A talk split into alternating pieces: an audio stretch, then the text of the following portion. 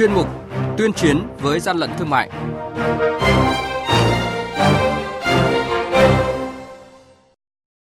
Thưa quý vị và các bạn, quản lý thị trường tỉnh Vĩnh Long phát hiện số lượng lớn sản phẩm không rõ nguồn gốc.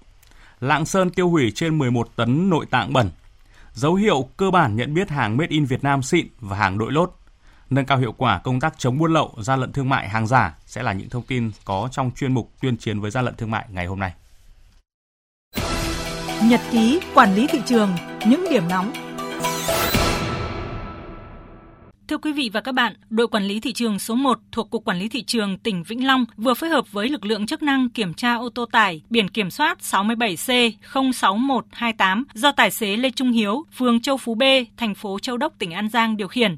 Qua kiểm tra, lực lượng chức năng phát hiện trên xe ô tô tải có 718 thùng hàng chứa thực phẩm, mỹ phẩm các loại và 40 thùng hàng điện tử đã qua sử dụng. Số hàng này thuộc danh mục hàng cấm nhập khẩu và tài xế không xuất trình được hóa đơn chứng từ chứng minh nguồn gốc xuất xứ hàng hóa. Lực lượng quản lý thị trường Lạng Sơn phối hợp với đội cảnh sát giao thông và đội cảnh sát kinh tế công an huyện Đình Lập kiểm tra xe ô tô biển kiểm soát 98C 11271 semi rơ móc 98R 00950 lưu thông trên quốc lộ 4B, phát hiện trên xe có 117 thùng xốp chứa dạ dày lợn và lòng lợn ướp muối. Trong đó có hàng chục thùng hàng đã chảy nước chuyển màu đen. Tổng trọng lượng hàng hóa là trên 11 tấn. Tại thời điểm kiểm tra, lái xe Nguyễn Văn Chiến, trú tại xã Giang Sơn Đông, Đô Lương, Nghệ An, đồng thời là chủ hàng không xuất trình được bất cứ loại giấy tờ nào chứng minh nguồn gốc hàng hóa. Các thùng hàng không có dấu kiểm dịch thú y, thùng xe không có tem niêm phong kẹp trì. Hàng nhái, hàng giả, hậu quả khôn lường.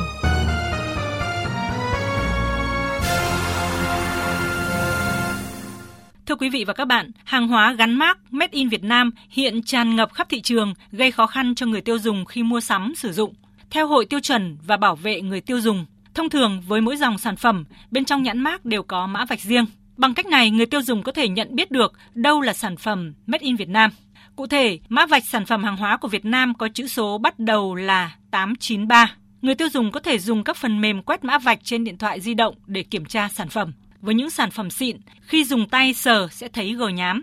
Vì vậy, nên ưu tiên lựa chọn sản phẩm có hàng chữ Made in Việt Nam, in chìm hoặc là dập nổi trên sản phẩm. Quý vị và các bạn đang nghe chuyên mục Tuyên chiến với gian lận thương mại.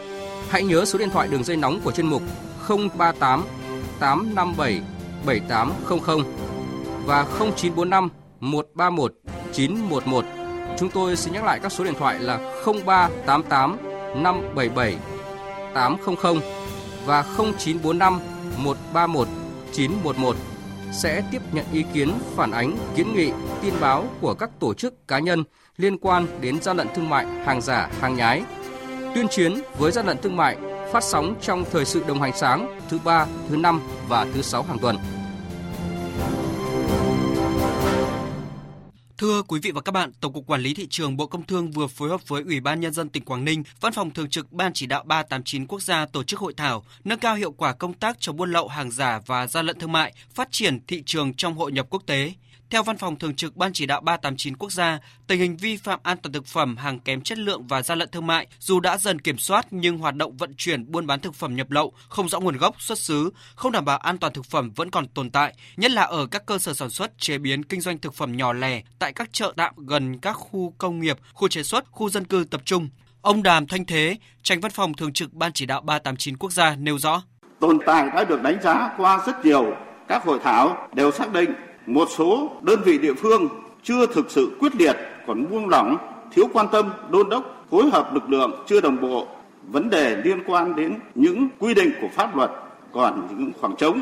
Do vậy, công tác đấu tranh chống buôn lậu, gian lận thương mại vẫn có nơi có lúc chưa đáp ứng yêu cầu đề ra là lực lượng nòng cốt trên thị trường nội địa, thời gian qua, bám sát chỉ đạo của chính phủ, Ban chỉ đạo 389 quốc gia và Bộ Công Thương, lực lượng quản lý thị trường cả nước đã kịp thời triển khai nhiều kế hoạch, phương án đấu tranh phòng chống buôn lậu, gian lận thương mại và hàng giả. Qua đó đã kéo giảm tình trạng buôn bán, vận chuyển, kinh doanh hàng hóa trái phép, hàng nhập lậu, hàng hóa không rõ nguồn gốc xuất xứ, hàng giả, hàng nhái và tình trạng gian lận thương mại, Ông Trần Hữu Linh cho biết. Thời gian tới lực lượng quản lý thị trường sẽ cố gắng tăng công tác thu thập thông tin về thị trường. Thì hiện nay cái này đúng lực lượng là yếu. Hoạt động thì chủ yếu là cứ thấy vi phạm thì xử lý. Chứ còn trong tay thì chưa có một hệ thống hay cơ sở dữ liệu gì về cơ sở kinh doanh địa bàn. Tới đây thì phải nắm được trên địa bàn có bao nhiêu doanh nghiệp đang kinh doanh, bao nhiêu hộ kinh doanh, địa chỉ cụ thể ở đâu, địa điểm ở đâu và kinh doanh cái gì và thay đổi như thế nào qua từng năm, từng tháng một. Từ đó thì mới đánh giá được thị trường và lên cái phương án đấu tranh, đặc biệt là những kế hoạch chuyên đề.